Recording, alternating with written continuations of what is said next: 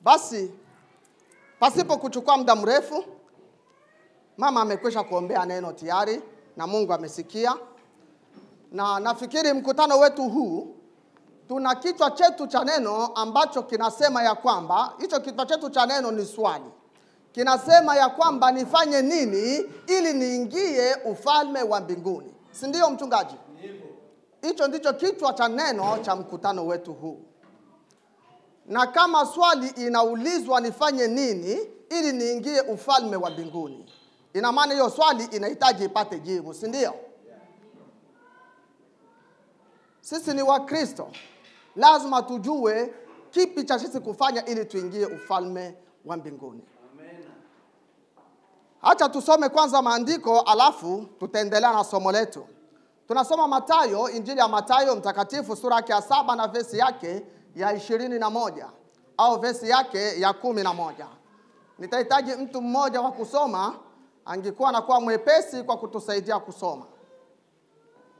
Sijui mmoja ambaye atakuwa mwepesi kwa kusoma Kiswahili.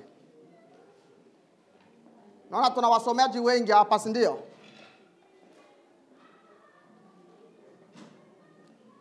matayo sura yake ya saba na vesi yake ya ishirini na moja.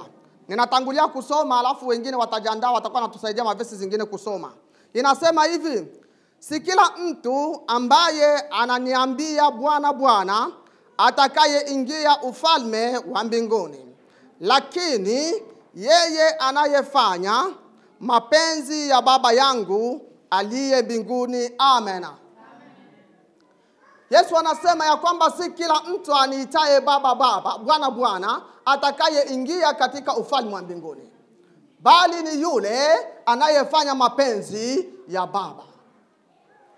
Mkutano mmoja uliopita, wakati mmoja hapa, tulijifunza juu ya mapenzi ya Mungu ni nini. Tunakumbuka wana wa Mungu, na tukasema mapenzi ya Mungu ni kitu gani, na kila mtu akasikia na akaelewa kipi ambacho ni mapenzi ya Mungu. Kwa hiyo hatutazungumza tena juu ya mapenzi ya Mungu mahali hapa, lakini sasa tunajiuliza swali, tufanye nini ili tuingie katika ufalme wa mbinguni? Maana tumeshayajua mapenzi ya Mungu ni nini kwetu. Sasa tufanye nini tena tuingie ufalme wa mbinguni?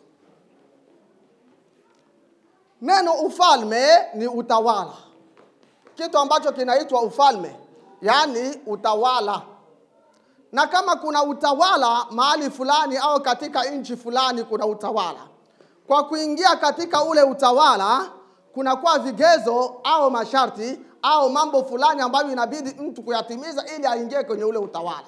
Tuko pamoja, wana wa Mungu? Tumesikia hapa mchungaji ametufundisha masharti karibuni kenda, kama sisahau, kenda sita, mchungaji, masharti sita ambayo inatufanya sisi kuingia katika ufalme wa mbinguni. Kwa hiyo kama tusipoyatimiza yale masharti, hatuwezi kuingia kwenye ule ufalme wa mbinguni au ya ule utawala wa mbinguni. Ni kama vile tuna utawala katika nchi hii ya Denmark.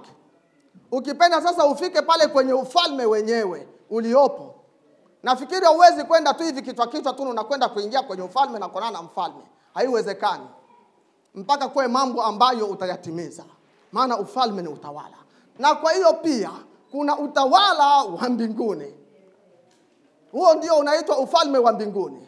Na kwa kuingia kwenye huo utawala wa mbinguni au huo ufalme wa mbinguni, inabidi mpaka utimize mambo fulani kama jinsi inavyoandika Biblia, ndipo uingie hapo. Huwezi kuingia tu kichwa kichwa, hakutaingia kila mtu tu kwa sababu ameumbika na Mungu. Hapana, maana kila mtu ni mtu wa Mungu kwa kuwa aliumbwa na Mungu, lakini kila mtu si mwana wa Mungu. Kuna watu wa Mungu na kuna wana wa Mungu. Amen. Na wale wana wa Mungu ndio wana wa ufalme na ndio ambao wana kibali cha kuingia pale. Mchungaji akasema neno moja ya kwamba ya kwamba hakuna mwenye haki hata mmoja, na akasema ya kwamba yeye anakubali ya kwamba watu ni wenye haki, ndio maana wataingia katika ufalme wa mbinguni, si ndio? Nipenda niseme hili neno kidogo kabla sijashuka. Watu wengine wakasema ndio Biblia inasema hakuna mwenye haki hata mmoja. Ndiyo, Biblia inasema hakuna mwenye haki hata mmoja chini ya jua. Na sasa inabidi tujue namna gani hakuna mwenye haki hata mmoja chini ya jua, na ni wakati gani mwanadamu anakuwa sio mwenye haki, na ni wakati gani sasa mwanadamu anakuwa mwenye haki chini ya jua. Maana asiyekuwa mwenye haki hataingia katika ufalme wa mbinguni. Na ndio maana mchungaji ajiuliza, je, ina maana Yesu akija ataenda bure? Ataenda na watu kwa sababu hakuna mwenye haki? Yesu atakwenda na watu kwa sababu hatukuwa wenye haki chini ya jua. Ndio maana Yesu aliacha umungu mbinguni kuja kufa ili apate kutukomboa sisi, atupatie haki ya kuingia katika mbinguni. Jina la Bwana libarikiwe. Kwa hiyo sasa tunakuwa wenye haki kupitia Yesu Kristo ambaye tumemwamini, ametufanya kuwa wenye haki kwa damu yake iliyomwagika, na hapo tutaingia mbinguni kwa sababu tunakuwa wenye haki. Lakini tusipokuwa wenye haki hatuwezi kuingia. Sitasema mingi juu ya hiyo, nilipenda tu niache naizungusia kidogo, naigusia kidogo hapo, nafikiri iko wazi. Kwa hiyo jibu la swali yetu sasa, tufanye nini ili tuingie katika ufalme wa mbinguni? Jibu la kwanza cha kufanya ni kumwamini Yesu kuwa Bwana na Mwokozi wa maisha yako. Maana ikiwa kama hutamwamini Yesu kuwa Bwana na Mwokozi wa maisha yako, huwezi kuingia katika ufalme wa mbinguni hata ufanye namna gani. Maana kwenye huo ufalme hakutaingia watu wasioamini, bali ni wale tu wamwaminio Yesu Kristo kuwa Bwana na Mwokozi wao, au ndio watakaoingia, maana yeye ndiye mfalme mwenyewe. Kama wewe ukikatahana na mfalme ukimkataa mfalme, ukimwasi mfalme, unaweza kufika kwenye ikulu yake? Wana wa Mungu, tuko pamoja? Haya ni maneno ya uzima, lazima tufahamu vizuri. Kama ukikataa mfalme, kama vile mfano kwetu Kongo, tuna mtawala wetu ni Joseph Kabila, si ndio? Wewe ukiwa unampinga Joseph Kabila, umemkataa kumkubali, je, unaweza kufika kwenye ikulu yake na kukaa naye ikuluni? si anakuona wewe ni adui wake mkubwa, si ndio? Kwa hiyo pia kwenye ufalme wa mbinguni, kama hatumwamini Yesu kuwa Bwana na Mwokozi wetu, hatuwezi kupata haki au kibali cha kuingia kwenye huo ufalme. Kwa hiyo jibu la kwanza ni kumwamini Yesu kuwa Bwana na Mwokozi wa maisha yetu. Tatoa kwanza jibu, alafu nitachambua huko chini kidogo kwa ajili ya maneno. Hmm. Jambo la pili au jibu la pili ni kutubu mahovu yetu na kuyaacha, kutubu dhambi zetu na kuziacha. Hilo ndilo jibu au jambo la pili la swali hii tunaojiuliza tufanye nini ili tuingie katika ufalme wa mbinguni. Mtu yeyote yule asiyetubu dhambi zake na kuziacha. Amekwisha kumwamini Yesu, amempokea Yesu kuwa Bwana na Mwokozi wake, lakini inambidi atubu dhambi zake na kuziacha. Kama usipotubu dhambi na kuziacha, kama nisipotubu dhambi na kuziacha, sina kibali cha kuingia katika ufalme wa mbinguni. Sina kibali cha kuingia katika ufalme wa mbinguni. Kwa sababu gani sitakuwa na kibali cha kuingia katika ufalme wa mbinguni? Ni kwa sababu Biblia inasema katika Ufunuo sura yake ya makumi mbili na moja na vesi yake ya makumi mbili na saba. Fikiri mchungaji tena alisoma hiyo andiko. Mtu mmoja atusomee aliye haraka. Naweza kutusomea mchungaji? Kitabu cha Ufunuo wa Yohana sura yake ya makumi mbili na moja na vesi yake ya makumi mbili na saba. Tunasema ya kwamba jibu letu la pili ni kutubu zambi zetu na kuziacha maana wenye zambi hawataingia kwenye ule ufalme wa mbinguni. Ufunuo makumi mbili na moja vesi ya makumi mbili na saba ishirini na saba yani. Ubarikiwe. Hmm.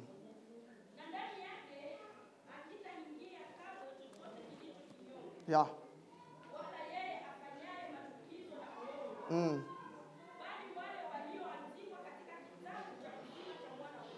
Amen. Biblia inasema ya kwamba ndani yake amtaingia chochote kilicho kinyonge,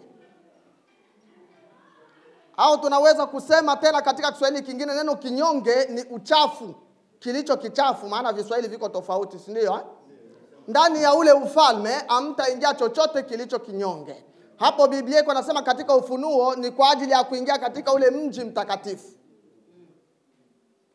na ule mji mtakatifu ni mji wa ufalme, maana kila ufalme unakuwa na mji wake na pia kuna mji wa ufalme wa mbinguni. Hatutachambua kwa ajili ya mji mtakatifu, maana ni somo lingine ndefu ambalo ukisikia Yohana anaambiwa ya kwamba simama panda hapa nami nitakuonyesha ule mji mtakatifu. Alafu nyuma akaonyeshwa akaambiwa kwamba ile Yerusalemu mpya, kisha nyuma akaona tena kanisa ambalo ni watakatifu. Ni somo lingine kuchambua kwa ajili ya ule mji, lakini tunapenda kusema juu ya kuingia hapo.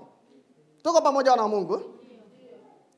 Kwa hiyo yoyote aliye mchafu, aliye na dhambi, awezi ingia katika ufalme wa mbinguni, maana jina lake litakuwa aliandikwi katika hesabu ya watu ya katika kile kitabu cha uzima, ambapo mnaandikwa watu walio na ruhusa na kibali cha kuingia kwenye ule mfa, ufalme.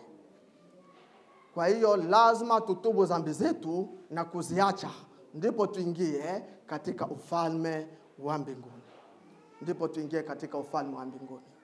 Amtaingia kilicho kinyonge, amtaingia kilicho kinyonge, amtaingia kichafu, amtaingia kichafu. Kwa hiyo ukimwamini Yesu na kutubu dhambi zako na kuziacha, tayari una kibali cha kuingia katika ufalme wa mbinguni. Kwa hiyo kama tu unataka uingie huo ufalme, basi wewe mwamini Yesu na utubu dhambi zako na uziache, usirudilie tena maovu, uishi maisha matakatifu, basi utaingia katika ufalme. Hiyo ni njia, ni, ni, ni, ni, njia mojawapo ya kuingia katika ufalme na iliyo halali kabisa, iliyo halali kabisa.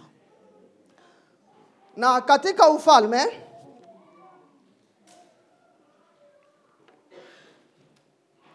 katika ufalme au katika kuingia mahali inabidi upitie njia, si ndio?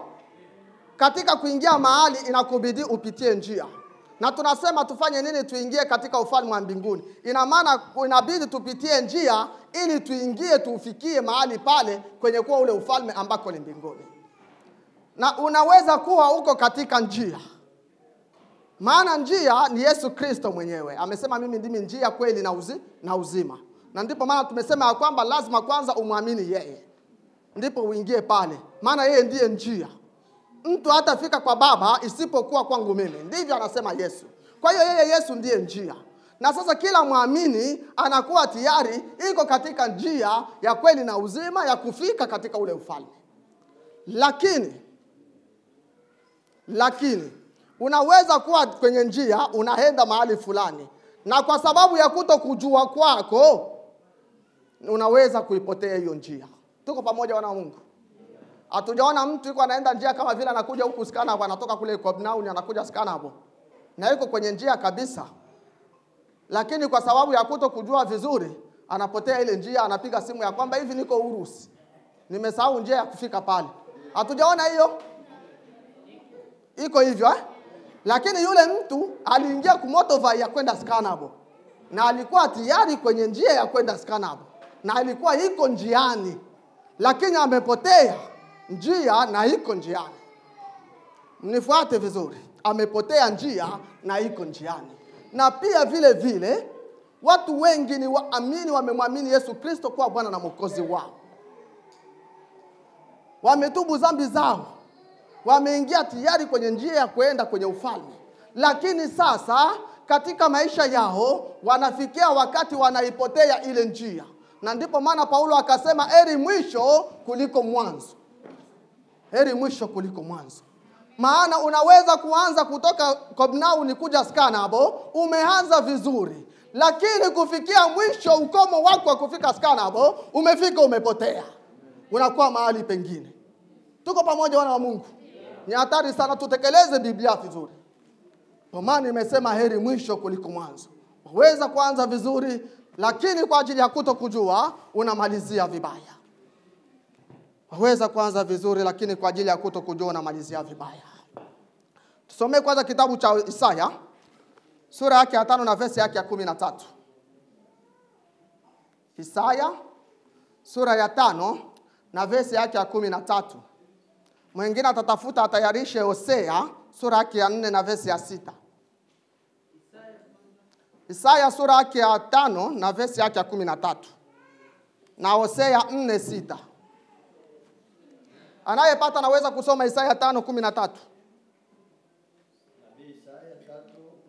tano kumi na tatu. Amen. sababu hii watu wangu wame wamekwenda kwa kufungwa Mm, kwa sababu wanakosa akili mm, na watu wao wa, wa heshima mm, wanakuwa na njaa mm. na wengi wao wamekauka kabisa na kiu. Amen. Amen. Biblia inasema ya kwamba watu wangu wamekwenda kwa kufungwa kwa sababu wamekosa akili. Kiswahili kingine kinasema ya kwamba watu wangu wamekuwa mateka kwa sababu ya kukosa maarifa. Tuko pamoja? Wamekuwa mateka, wamekwenda kwa kufungwa. Ni watu wangu, watu wa Mungu, lakini wamefungwa kwa sababu ya kuto kujua, kwa sababu ya kukosa maarifa. Tusomee Hosea nayo tusikie sura ya nne sita Hosea nne sita ubarikiwe ndio mm.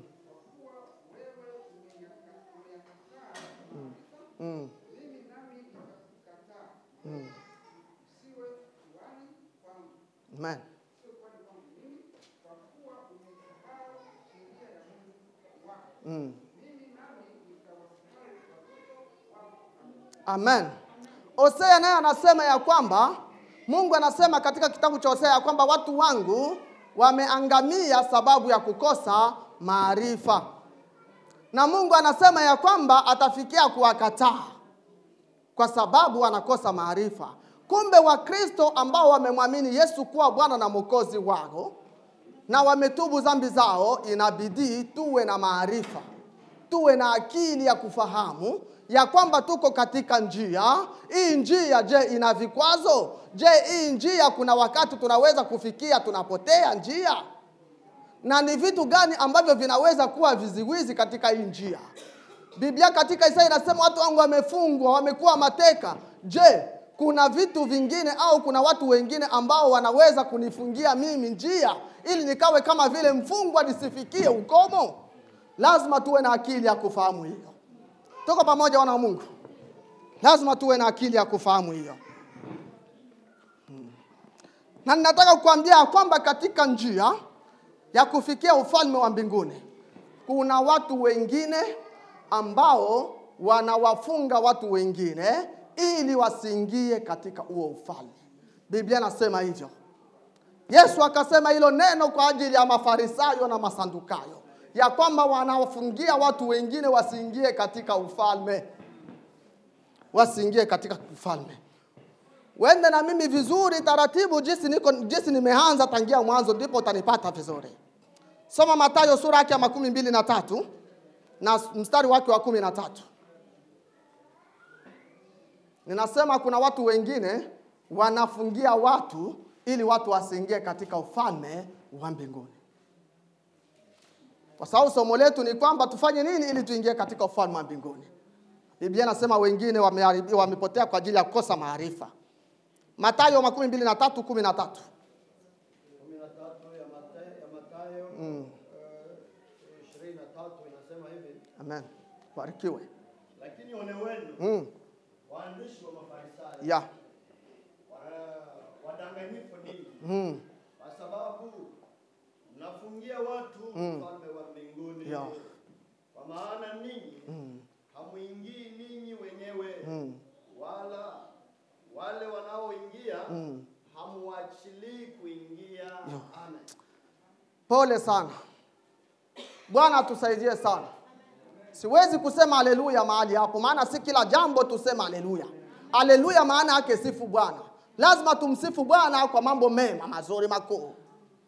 Lakini hapo tunasema Bwana atusaidie. Yesu anawaambia Mafarisayo na waandishi ya kwamba ni wadanganyifu, wamefungia watu wasiingie katika ufalme, na wale wanaoingia wao Mafarisayo hawataki wale watu waingie, hawataki wale watu waingie.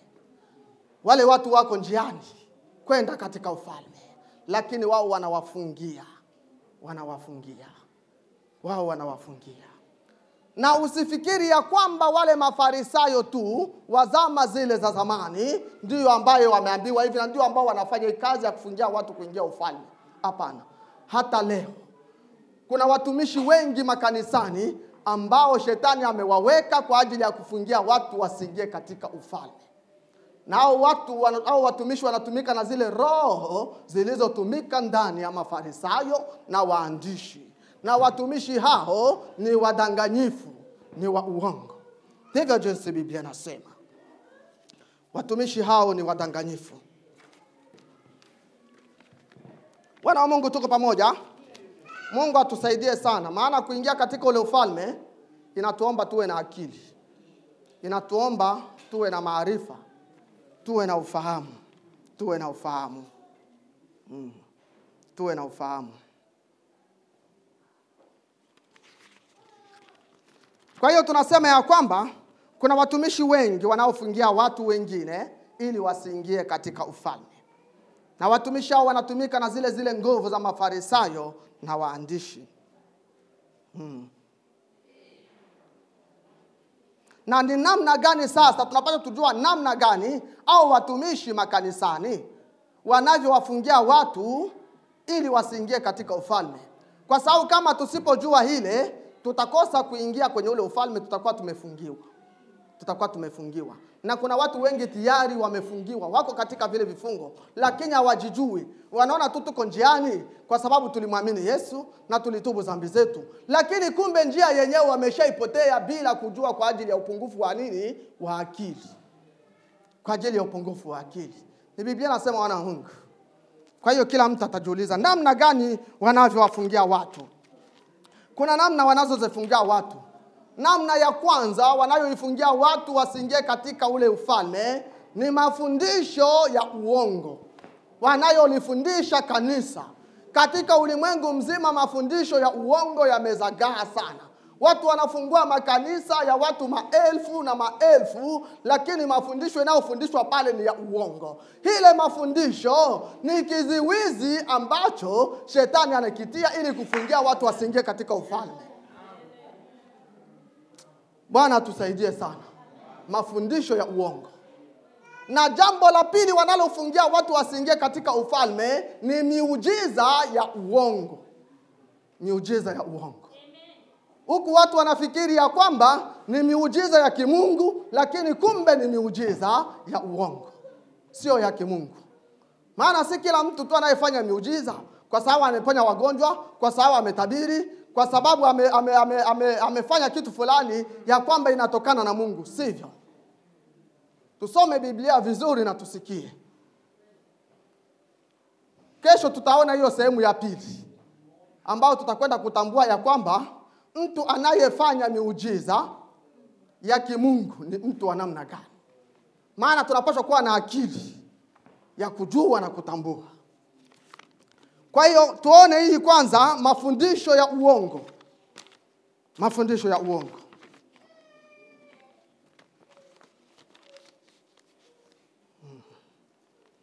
Katika mafundisho ya uongo wanafundisha watu kuabudu masanamu makanisani ni jambo la kwanza ambalo wanalifundisha.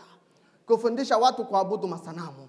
Na kuna watu wengine wanayapokea hayo mafundisho na wanajiita ni wakristo. Yaani kama wanajiita ni wakristo ina maana wameona wako katika njia si ndio? Kwa sababu kristo ndio njia. Lakini wanafundishwa mafundisho ya kuabudu masanamu. Ili mafundisho inawafungia nji, njia. Inawafungia njia. Biblia inasema katika kitabu cha kutoka sura yake ya makumi mbili na vesi yake ya nne mchungaji aliuliza ile swali hapa kutoka sura makumi mbili vesi yake ya nne. Inasema ya kwamba mimi ndimi bwana mungu wako. Usiwe na miungu mingine ila mimi.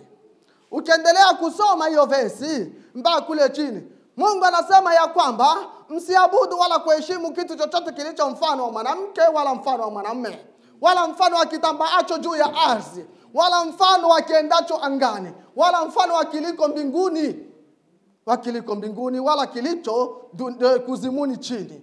Msiabudu wala kukiheshimu na sasa kwa sababu anajua mungu anasema hivyo shetani naye analeta mafundisho ya uongo ndani mwao ya kwamba wasimamishe sanamu ili watu waabudu zile sanamu ya kwamba ni sanamu za watakatifu. Tuko pamoja na mungu? Aseme ni sanamu za watakatifu na biblia inasema kilicho kinyonga hakitaingia katika ule ufalme. Sasa kama wewe unaabudu zile sanamu ina maana unakuwa mnyonge unakuwa mchafu katika ufalme wa mbinguni. Haki ya kuingia katika ule ufalme unaikosa. Kuna utofauti wa haki na kweli. Tunafahamu ile? Neno haki na neno kweli sio neno moja. Ni mambo mawili tofauti. Tutachambua ile wakati ingine kama mchungaji atabarikiwa kutoa ile tema. haki na kweli.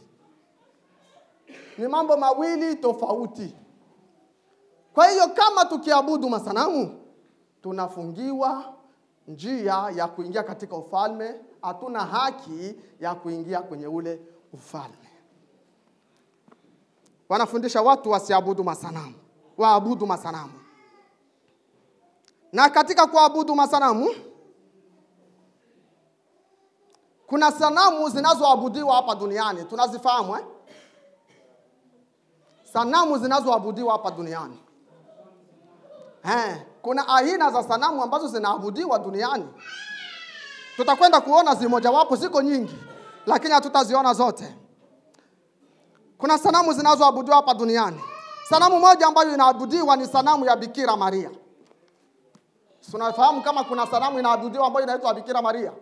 Si ndio? Na hapa tumesoma katika kitabu cha kutoka ya kwamba tusiabudu tusiheshimu kitu chochote kilicho mfano wa mwanamke wala mwanamme wala kilicho mfano wa kilicho mbinguni juu wala kilicho chini kuzimuni wala kitambaacho chini juu ya ardhi wala kitambaacho angani. Sasa kama tukifundishwa kwamba sanamu ya bikira maria ni mtakatifu mama wa yesu lazima tuipigie magoti tuishujudie na tuombe kwayo ili hiyo sanamu itutendee makuu. Nitakwambia ile sanamu yenyewe siyo sanamu ya mama yake ya yesu kwanza ile ni sanamu ambayo walichukua ya malikia wa mbingu. Ya malikia wa mbingu. Na ndio ile sanamu tena ambayo ilifanyiwa katika efeso ikaitwa diana mungu mke katika efeso. Sasa kwa sababu ulimwengu unaendelea wakaona ya kwamba kwa kuwa ilifanyika vita vikubwa kati ya mitume na watu wa efeso kwa ajili ya kupinga mafundisho ya sanamu sasa wakafanya mkutano tena efeso sitazungumzia juu ya ile historia. Wakati ambalo nani e, rumi ilifanya mkutano efeso na kuibadilisha ile na kuitia kuwa msanamu ya bikira maria ili watu wafikie tu kuabudu yule mungu mke wa efeso ambaye aliitwa diana aliyeabudiwa ulimwengu mzima. Ule sio mama ya yesu. Na ile tu ni njia ya kufanya nini? Kufungia watu njia wasiingie katika ufalme kwa sababu tukiabudu masanamu hatutaingia tena kwenye ule ufalme. Hiyo ni sanamu moja ambayo inaabudiwa ulimwengu mzima. Sanamu nyingine ambayo inaabudiwa ulimwengu mzima ni mti wa yuli. Tunafahamu mti wa yuli? Yule tree mti wa Christmas. Ile ni sanamu tosha ambayo inaabudiwa na Mungu alikataa. Mungu aliwaambia wana wa Israeli ya kwamba msifuate matendo ya mataifa, maana sio mazuri. Wanakwenda porini, wanakata mti, wanauleta mjini, wanachukua misumari na nyundo, wanapigilia chini, wanausimamisha, alafu wanakwenda Tarasisi, wanakwenda kuchukua madini, alafu wanakuja kuupamba ule mti. Mungu anaita ni sanamu tu. Hata tusome maandiko, jisikilie kama huo mti unaandikwa ndani ya Biblia, na Mungu amekataa, anasema ni sanamu. Bwana Yesu ni mwema sana, wana wa Mungu. Mungu ni mwema, ni mwema sana. Soma Yeremia Yeremia sura yake ya saba vesi yake ya kumi na sita hadi makumi mbili. Usome polepole pale kwa utaratibu. Yeremia sura yake ya saba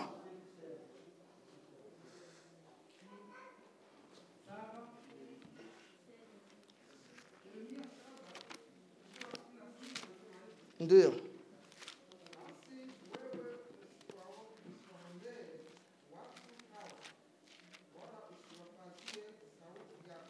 hmm. soma sorry. Soma yeremia kumi. Yeremia kumi vesi ya kwanza hadi kenda mm.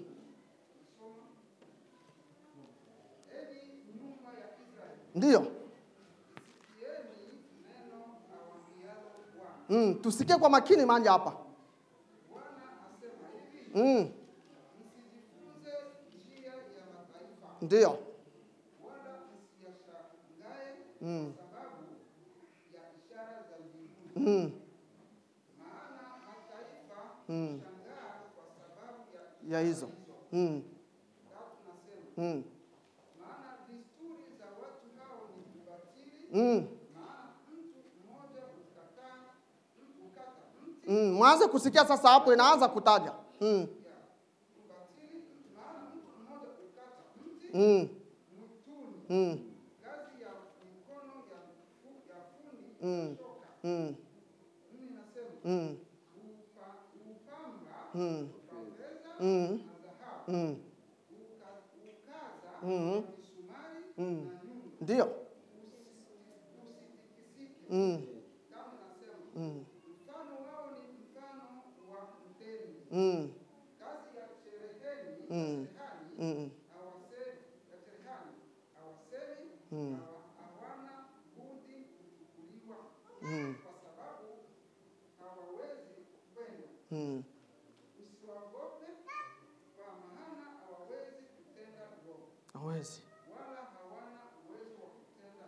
嗯。嗯。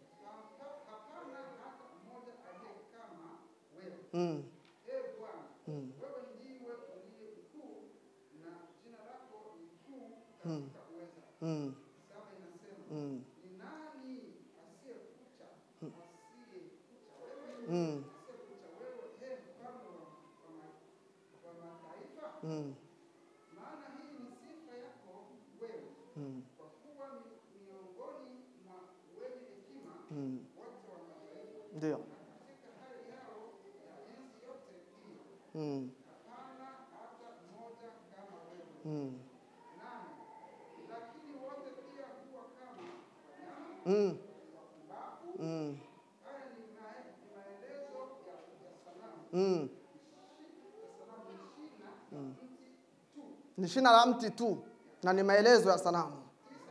Mm. Mm. Mm. Kutoka Tarashishi. Mm. Mm.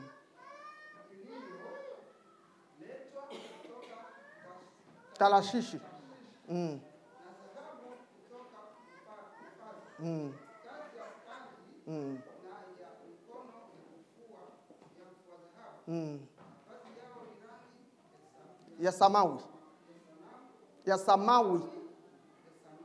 hmm.